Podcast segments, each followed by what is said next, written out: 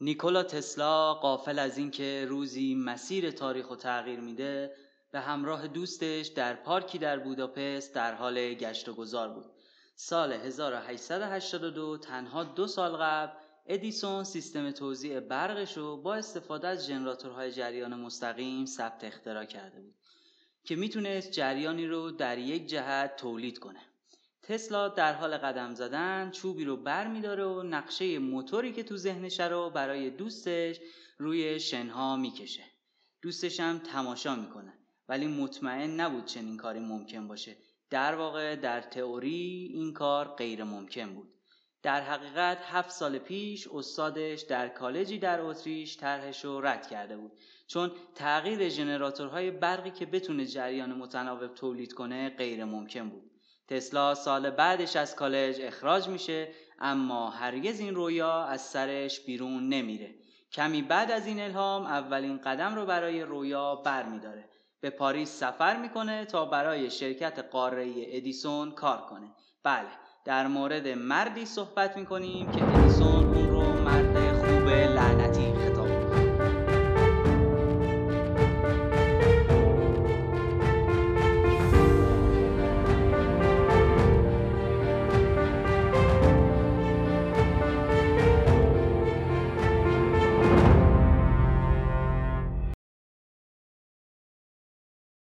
سلام.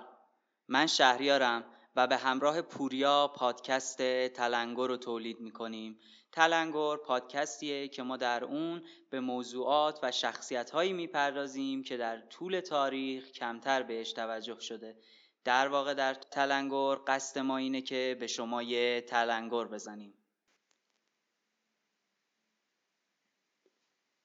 نیکولا تسلا در ده ژوئیه 1856 میلادی در روستای سمیلجان کرواسی به دنیا آمد. پدر تسلا یک کشیش ارتودکس سبستانی بود همچنین یه نویسنده خوبم بود. او چهار تا خواهر برادر داشت به نامهای دان، آنجلینا، ملیکا و ماریکا. وقتی پنج سال داشت تنها برادرش رو توی سانحه مشکوک از دست میده. تو دوران مدرسه تمرکزش روی درس ریاضی و زبان آلمانی بود و تو سال پایانی مطالعه علوم شروع کرد. و برای تحصیل از خانواده جدا شد و به دبیرستان کالستاد رفت تو این دبیرستان بارها و بارها به تقلب متهم شد چون معلمها فکر نمی‌کردند اون بتونه انتگرال های پیچیده رو حتی بدون استفاده از کاغذ و قلم فقط توی ذهنش حل بکنه. اون دبیرستان رو توی سه سال تموم می‌کنه. در همین حین دوران دبیرستان بودش که با الکتریسیته آشنا شد و در سال 1873 درگیر بیماری وبا شد. وقتی که وبا گرفت اون نه ماه تموم توی تخت بستری بود و در سال بعد باید تسلا می‌رفت سربازی. ولی به مناطق کوهستانی فرار کرد و خودش یه شکارچی زد و تونست قصر در بره. سال بعد از کوهستان برگشت و تحصیل در مورد علوم رو آغاز کرد. او به دانشگاه پلیتکنیک در گراتس اتریش رفت و به صورت استعداد خودش رو تو دانشگاه نشون داد. او خیلی کار می‌کرد و دانشگاه هم به پدرش نوشت و از او خواستش که در مورد طولانی کار کردن تسلا به اون هشدار بده. به گفته خود تسلا اون ساعت 11 شب میخوابید و ساعت 3 صبح از خواب بیدار می‌شد او سال اول دانشگاه بسیار کوشا بود و بهترین نمره ها رو کسب می‌کرد. ولی در سال دوم او معتاد به قمار شد طوری که پولی رو که برای تحصیل کنار گذاشته بود و تو قمار باخت.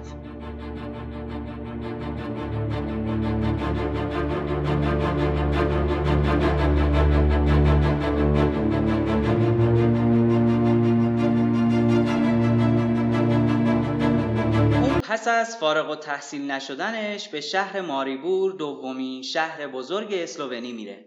به عنوان طراح و نقشه شروع به کار می‌کنه. اما به زودی باید به خونه برمیگشت چون اقامتش غیرقانونی بود.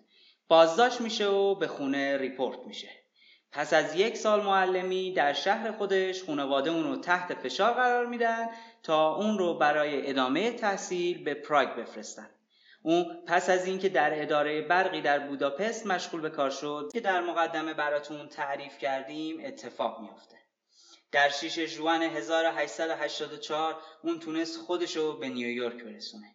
اون به شرکت ادیسون میره و شرح کار خودش رو میگه و حتی نظرش رو در مورد جریان متناوب به ادیسون میگه. این نظر اون بود که ادیسون رو تکون میده اما به نظر اون این کار یه خیال خام بود. و طرح تسلا رو رد می‌کنه. چون مردم طرح ادیسون رو دوست داشتن و ادیسون هم حامیانی چون جی پی مورگان داشت. اما تسلا رو کاملا دوست داشت. کارش رو به عنوان یک مهندس ساده در شرکت شروع می‌کنه و در عرض چند ماه می‌تونه به یکی از مهره های با ارزش ادیسون تبدیل بشه. تسلا در سال 1885 پیشنهاد خودش رو برای تغییر در موتورهای ژنراتور اعلام می‌کنه. و ادیسون هم وعده میده که اگر این کار رو بتونه انجام بده بهش 50 هزار دلار پول بده. تسلا پس از یک سال کار بر روی ژنراتور خود تونست کاری کنه که ژنراتورش کارایی بیشتری از ژنراتورهای ادیسون داشته باشه. اما ادیسون در کمال ناباوری پاداشش رو نداد. و به جای اون حقوقش رو هفته ده دلار اضافه کرد. اما تسلا بلا فاصله استعفا میده و دشمنی این دو دانشمند از اینجا آغاز میشه. ادیسون بعدها عنوان می‌کنه که بزرگترین اشتباه خودش رو کرده.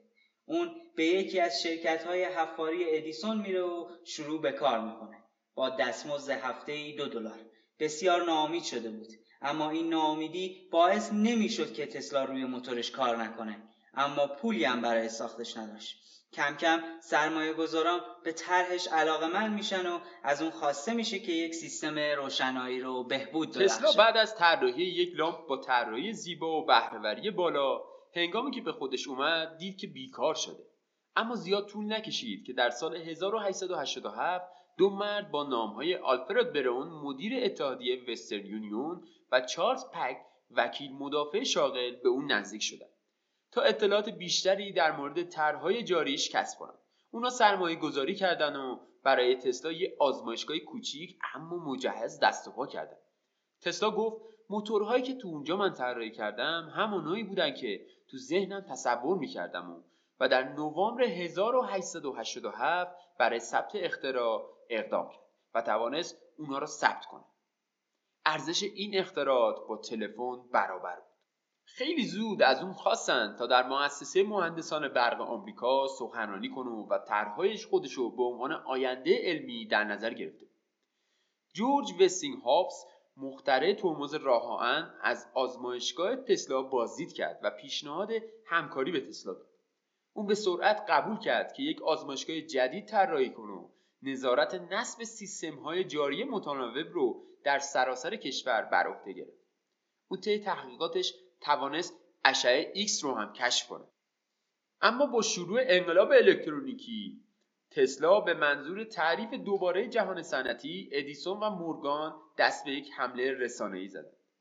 ادیسون می‌دونست اگه جریان مستقیم اون بر جریان متناوب تسلا پیروز نشود از بین میره و پس از او در شبکه فعلی سرمایه گذاری کرد و یک بیانیه عمومی اعلام کرد. چنانچه جریان متناوب برق به خانه مشتری منتقل شود من خودم رو توی شش ماه می‌کشم. به این ترتیب جزوات بسیاری در مورد خطرات ناشی از جریان متناوب ادیسون شروع به برگزاری تظاهرات در آخر هفته می‌کنه و برای نمایش دادن خطرات کار تسلا توسط الکتروبرش حیواناتی از جمله اسب و گاو رو در خیابون می‌کشه. یک روزنامه نگار این کار ادیسون رو اینگونه توصیف می‌کنه. نمایشی بسیار وحشتناک و بدتر از حلقاویز کردن. طولی نمی‌کشه که این کار ادیسون یک نام برای خودش پیدا می‌کنه. جنایتکار خانگی. اما بشنویم از واکنش تسلا. تسلا به طور منظم تو آزمایشگاهش برنامه های پیشرفت تکنولوژیش رو آغاز می‌کنه. در طی این برنامه اون موفق میشه که لامپی بسازه که با عبور جریان برق متناوب از بدن خودش روشن بشه. مردم تو اون دوره سردرگم شده بودند و نمی‌دونستند که حرف چه کسی رو باور کنند مورگان و ادیسون نه تنها برای از بین بردن ادیسون تلاش نکردند بلکه از خشونت هم استفاده کردند مردان ادیسون یکی یکی در حال استعفا بودند تا با تسلا کار کنند اما ادیسون قبول نمی‌کرد. تسلا بعد از کشف اشعه ایکس به رقابت برمیگرده. در سال 1891 تسلا تو آزمایشگاهش واقع در نیویورک توسط لامپ‌های روشنایی بیسیم ثابت کرد که انرژی می‌تونه از طریق هوا منتقل بشه. این کشف باعث میشه تا تسلا تا آخر عمرش از انرژی بیسیم استفاده کنه و اون رو مطالعه کنه. اون بلافاصله شبکه انتقال ایستگاههایی رو تحریزی کرد که می‌تونست انرژی آزاد بیسیم رو به سراسر جهان ارسال کنه. و اون به طور تصادفی تونست اولین فرستنده رادیویی جهان رو بسازه. تحقیقات تسلا در زمینه انرژی فرکانس بالا موجب شد تا اون به این نتیجه برسه و این تنها زمانی بود که علم یک منبع انرژی آزاد و بیپایان رو کشف جنگ ادیسون و تسلا ادامه داشت. با حمله شدید تبلیغاتی ادیسون به تسلا اما جریان متناوب در سال 1893 توسط شرکت وستینگ هاوس برنده یک مناقصه شد که بر سر تأمین روشنایی نمایشگاه شیکاگو بود. ادیسون استفاده از لامپهای خودش رو توی نمایشگاه ممنوع کرد و وستینگ هاوس هم از لامپهای فلورسنت تسلا استفاده کرد. سرانجام در می 1893 بیش از 27 میلیون نفر از مردم مشتاقانه در انتظار دیدن آینده بودند. و هنگامی که رئیس جمهور یک دکمه را فشار داد بیش از 100 هزار لامپ که به 12 ژنراتور با توان هزار اسب بخار متصل بود روشن شدند و شب به روز تبدیل شد. در طول این نمایش تسلا با عبور برق از بدن خود یک لامپ رو روشن کرد و این یک ضربه بزرگ به ادیسون بود. وستینگ هاپس توانست یک قرارداد برای ساخت نیروگاه بر عهده بگیره پس از یک سال کار کردن نیروگاه نیوگارا آماده شد در نیمه شب 16 نوامبر 1896 اولین سیکل از برق جریان متناوب به 35 کیلومتر دورتر رسید.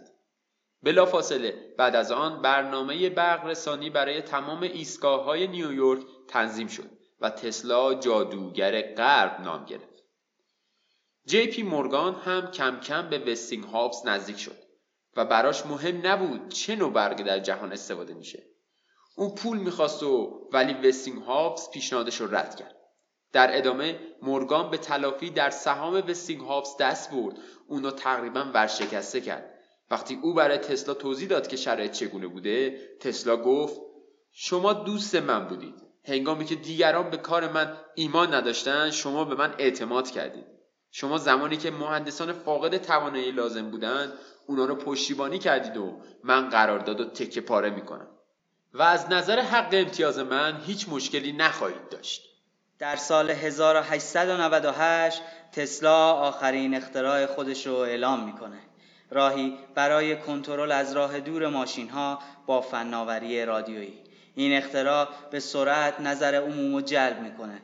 و اون برای اولین بار یک قایق فلزی رو از راه دور کنترل می‌کنه. هنگامی که یک خبرنگار نیویورک تایمز اعلام می‌کنه که این اختراع تسلا برای کنترل اجدرها استفاده میشه تسلا واکنش نشون میده و میگه شما در آینده اولین اجدرها و سلاحهای کشتار بیسیم رو نخواهید دید ولی اولین مسابقه ربات ها را خواهید دید. اون در حین ساخت یک ایستگاه جدید که می‌خواست یک سیگنال رو به فاریس بفرسته در مورد رد و برق مطالعه کرد و مهمترین کشف خودش رو تا اون روز انجام میده. تسلا متوجه میشه که زمین با ارتعاشات الکترونیکی زنده است. اون یک برج به ارتفاع 24 متر می‌سازه که توسط یک گوی مسی 43 متری مسدود شده بود. از اون برای ارسال قدرتمندترین موج الکترونیکی به زمین استفاده می‌کنه. اون تونست رعد و برقی ایجاد کنه که بیش از 31 متر از برج ایستگاهش بلندتر بود و ژنراتور شرکت محلی برق رو منفجر می‌کنه. پس از این آزمایش اون می‌تونه 200 لامپ رو در فاصله 40 کیلومتری به صورت بیسیم روشن کنه. اون در در ژانویه 1900 یک مقاله می نویسه و جهان آینده رو اینگونه توضیح جهان جایی که انرژی خورشیدی جمع می کنیم آب و هوا رو با برق کنترل می کنیم نیرو و سیگنال های رادیویی رو در کل جهان انتقال می دهیم و در ارتباطات بین سیاره شرکت می کنیم این مقاله نظر جی پی مورگان رو جلب کرد و با تسلا ملاقات کرد. مورگان پیشنهاد داد تا سرمایه ساخت نیروگاه و برج انتقال رو فراهم کنه. تسلا پیشنهاد 100 هزار دلاری داد و مورگان 150 هزار دلار رو پیشنهاد داد و در عوضش 51 درصد تمام اختراعات رو خواست. تسلا حدود 200 هکتار از صخره لانگ آیلند رو خریداری کرد و در دسامبر 1901 به ساخت و ساز پروژه کرد. یک برج 57 متری توسط یک سازه 55 تونی حاوی یک تسلا کوئل مهار شده بود. در 1903 برج تقریبا کامل شده بود و وقتی عملیاتی شد ساکنان اون منطقه گزارش دادند انواع رعد و برق جرقه های درخشان از اطراف برج به چشم می اومد و آزرخش های خیره کننده هوا رو پر می کرد. تسلا می گفت اگه این برج کامل می شد یک مرد تاجر می تونست در هر جا پشت میزش دستورات لازم رو به اون ور دنیا بفرسته. در سال 1904 پس از تلاش تسلا برای گرفتن سرمایه گذار برای به پایان رساندن برجش اداره ثبت اختراعات نام تسلا رو حذف کرد. برای اختراعات رادیویی مارکونی ایتالیایی ثبت شد و در سال 1906 در سالگرد تولدش اولین موتور توربویی جهان با 200 اسب بخار را ارائه داد و یک قرارداد برای تولید ثبت کرد. در 1915 از مارکونی شکایت کرد برای نقص ثبت اختراع. ولی پولی در جیبش نبود که بتونه اونو محکوم کنه. پس دادخواستش رد شد. تسلا و ادیسون در همین سال نامزد دریافت جایزه نوبل شدند. اما از دریافتش خودداری کردند. سال بعد تسلا اعلام ورشکستگی می‌کنه. اون که خودش رو ورشکسته و تحقیر شده می‌دید تصمیم گرفت بیشتر وقتش رو صرف بازدید از پارک های نیویورک و پرستاری از کبوترهای اون می‌کنه. پس از وقوع جنگ جهانی اول تو سال 1917 دولت ایالات متحده به دنبال راهی برای شناسایی قایقهای آلمانی بود. با اینکه بازم ادیسون مسئول یافتن روشی کارآمد شده بود اما این تسلا بود که پیشنهاد استفاده از امواج رادیویی رو داد. و باز هم ادیسون بود که به این ایده خندید. اون در سال 1920 مشاور مهندس یک شرکت شد. اما به دلیل مشکلات با کارفرماش نتونست به کار ادامه بده و در سال 1928 در سن 72 سالگی آخرین اختراعش رو ثبت می‌کنه. دستگاهی برای حمل و نقل هوایی. این ماشین پرواز ترکیبی بود از هلیکوپتر و هواپیما. 360 کیلوگرم وزن داشت و اول به صورت عمودی از زمین بلند می‌شد. بعد موتورها در طول یک محور میچرخیدند و پروازی شبیه به پرواز هواپیما انجام می‌داد. ولی متاسفانه تسلا بودجه اولیه ساخت رو در اختیار نداشت. در سال 1931 روزنامه تایم تولد 75 سالگی تسلا رو در پوشش خودش قرار و دوباره نام اون رو برجسته می‌کنه. انیشتین نیز اون رو به عنوان پیشگام برجسته در حوزه جریان فرکانس بالا ستایش اون کاملا ناامید بود از اینکه کسی روی طرحهای سرمایه گذاری کنه. او در 5 ژانویه 1963 تسلا یک کاغذ کوچیک مزاحم نشوید بر روی در اتاق هتل نیویورکر چسبوند. دو روز بعد کاغذ همچنان روی در بود. خدمتکار وارد شد و اونو مرده دید. تسلای 86 ساله بیش از 800 اختراع رو ثبت کرد. هنگامی که پسر اموش صبح روز بعد وارد اتاقش شد جسد تسلا رو اونجا ندید و هیچ اثری از اون باقی نمونده بود. مقالات یادداشتهاش همه از بین رفته بود از جمله دفترچه سیاه و قدیمیش که تمام طرحهاش رو روی اون می‌کشید. دو روز بعد اداره مالکیت خارجی آمریکا تمام دارایی تسلا رو تصاحب کرد. مقالاتش و حق ثبت اختراعاتش توسط وزارت جنگ به علت ماهیت اختراعاتش محرمانه اعلام کرد. سال بعد از مرگ تسلا دیوان عدالت ایالات متحده اون رو پدر رادیو اعلام کرد. تسلا مردی بود با قوه تخیل بسیار قوی، مردی بسیار قوی از نظر خلاقیت، مردی که رعد و برق را تحت کنترل خودش درآورده بود. هلیکوپتر کنترل از راه دور رادیوها اجدرها سرعت سنجها همه همه همه اینها از اختراعات تسلا بود.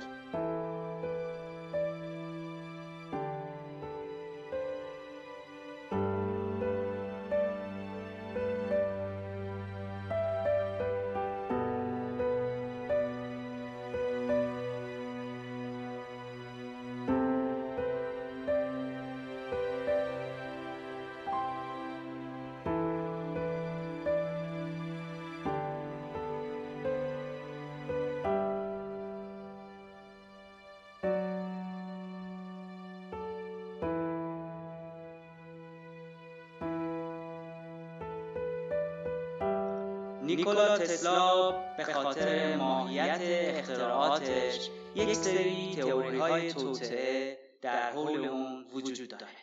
ما این تئوری های توسعه رو برای شما بیان نمی کنیم ولی نه اونها رو تکذیب می کنیم و نه اونها رو تایید می کنیم ممنونیم از اینکه به پادکست تلنگر گوش میدین. بزرگترین حمایت شما از ما اینه که ما رو به دوستانتون معرفی کنیم